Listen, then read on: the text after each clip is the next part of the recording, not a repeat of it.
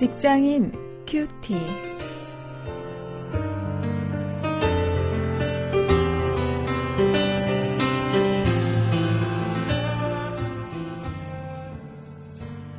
여러분 안녕하십니까? 8월 29일 여러분과 함께 말씀을 묵상할 원용일입니다.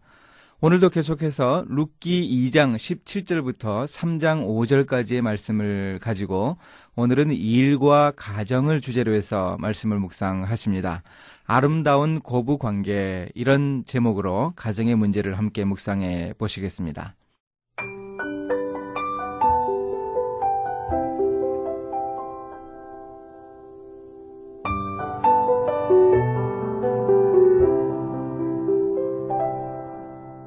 룻이 밭에서 저녁까지 죽고 그 주운 것을 떠니 보리가 한 에바쯤 되는지라.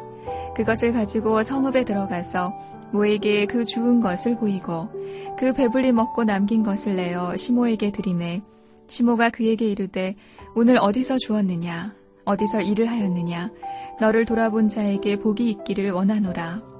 룻이 누구에게서 일한 것을 시모에게 알게 하여 가로되 오늘 일하게 한 사람의 이름은 보았으니이다 나오미가 자부에게 이르되 여호와의 복이 그에게 있기를 원하노라. 그가 생존한 자와 사망한 자에게 은혜 베풀기를 그치지 아니하도다. 나오미가 또 그에게 이르되 그 사람은 우리의 근족이니 우리의 기업을 물을 자 중 하나이니라.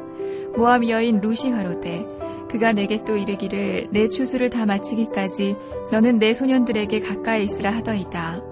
나오미가 자부 루세게 이르되 내 딸아 너는 그 소녀들과 함께 나가고 다른 밭에서 사람을 만나지 아니하는 것이 좋으니라.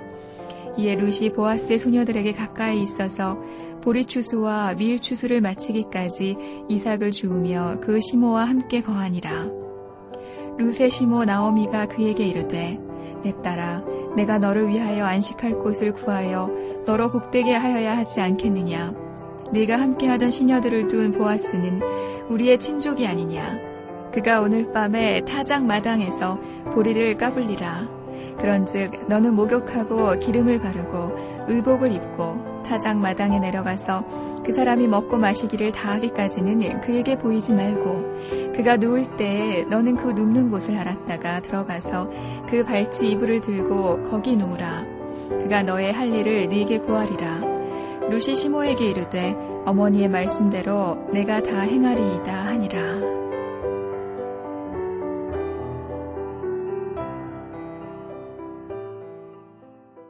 라디오에서 들은 이야기인데요. 어, 떤 사람이 이렇게 예, 편지를 보내서 어, 읽어주는 것을 들었습니다. 한 일하는 며느리가 있었는데 그 시어머니가 얼마나 자상한지 이 속옷까지 이렇게 빨아서 개켜서 건네줄 정도였는데요.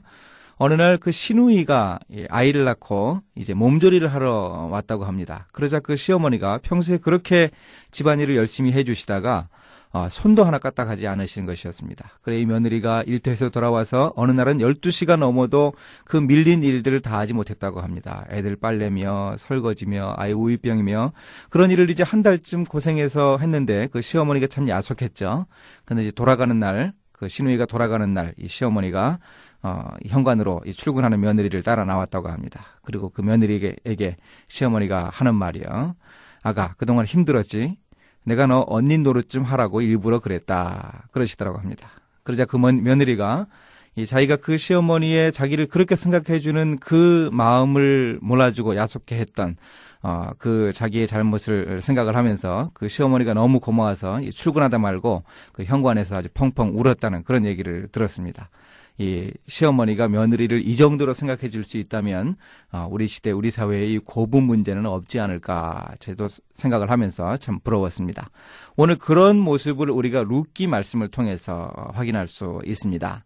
이 룻이 이 시어머니를 극진하게 모셨습니다.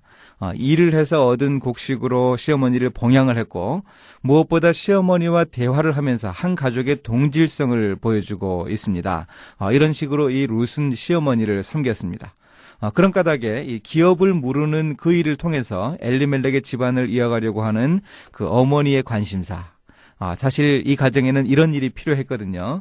남자가 있어야 또 땅을 다시 얻을 수 있어야 어, 이 집안이 유지될 수 있었습니다. 이런 어, 룻에게는 잘 이해되지 않는 이런 어머니의 관심사에 대해서도 서로 의사소통이 충분히 있었기 때문에 이 룻은 잘 이해할 수 있었습니다. 아, 그래 23절에서 이삭을 주우며 그 시모와 함께 거하니라 하는 이 표현이 참 아름답게 느껴집니다. 어, 또한 이 가정에서는 이 시어머니 나오미가 이 며느리를 극진하게 생각했습니다. 3장 1절부터 4절에 보면 어, 그것을 알 수 있는데요. 시어머니는 이 며느리를 딸이라고 부르면서 어, 이 며느리가 이 재혼을 통해서 안정을 찾게 해주려고 했습니다. 어, 이건 일종의 계대 결혼인데요. 어, 그 형제들이 후손이 없이 죽게 되면 어, 이제 다른 형제들이 그 며느리와 어, 결혼을 해서 그 땅도 얻게 해주고 자손도 얻게 해주는 그 구약에 나오는 어, 그런 결혼 풍습이었습니다. 그것으로 이 며느리도 새로운 삶을 시작할 수 있도록 해주려고 하는 어, 그런 의도가 이 시어머니에게 있었습니다. 어, 이제 2절부터 4절에 이 자상하게 며느리의 그 할 일을 지시해주는 그 모습 속에서 이 며느리에 대한 시어머니의 사랑을 우리가 확인해 볼수 있습니다. 어, 또 이런 어머니의 그 지시에 대해서 이 모압 여인으로서는 잘 이해되지 않는 그 행동을 이 룻은 잘 순종했습니다.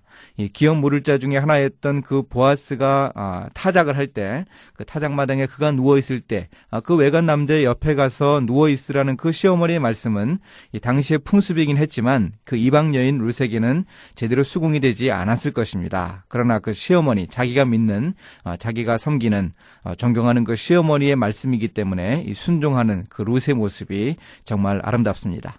이런 일상적인 이 가정의 아름다운 모습을 통해서 하나님 이 역사하십니다. 아, 우리가 룻기 마지막에서 확인해 볼 것이지만 결국 예수 그리스도가 태어나게 되는 어, 이 역사가 어, 이런 일상적인 일들을 통해서 있게 됩니다. 이제 이 말씀을 가지고 실천거리를 한번 찾아봅니다. 우리 가정의 고부 관계가 이렇게 룩과 그 시어머니 나오미처럼 이렇게 아름다울 수 있어야 하겠는데요. 우리 가정에 시어머니들이 고쳐야 할 점이 있다면 무엇일까요? 또 우리 가정에 이 며느리들이 고쳐야 할 점이 있다면 무엇일까요? 그것을 한번 오늘 말씀을 통해서 생각해 볼 수 있으면 좋겠습니다. 이제 함께 기도하십니다. 하나님, 우리 가정의 이 고부 문제, 나아가서 우리의 가족 관계가 사랑과 신뢰를 바탕으로 아름답고 더욱 돈독해질 수 있도록 인도해 주시옵소서. 예수님의 이름으로 기도했습니다. 아멘.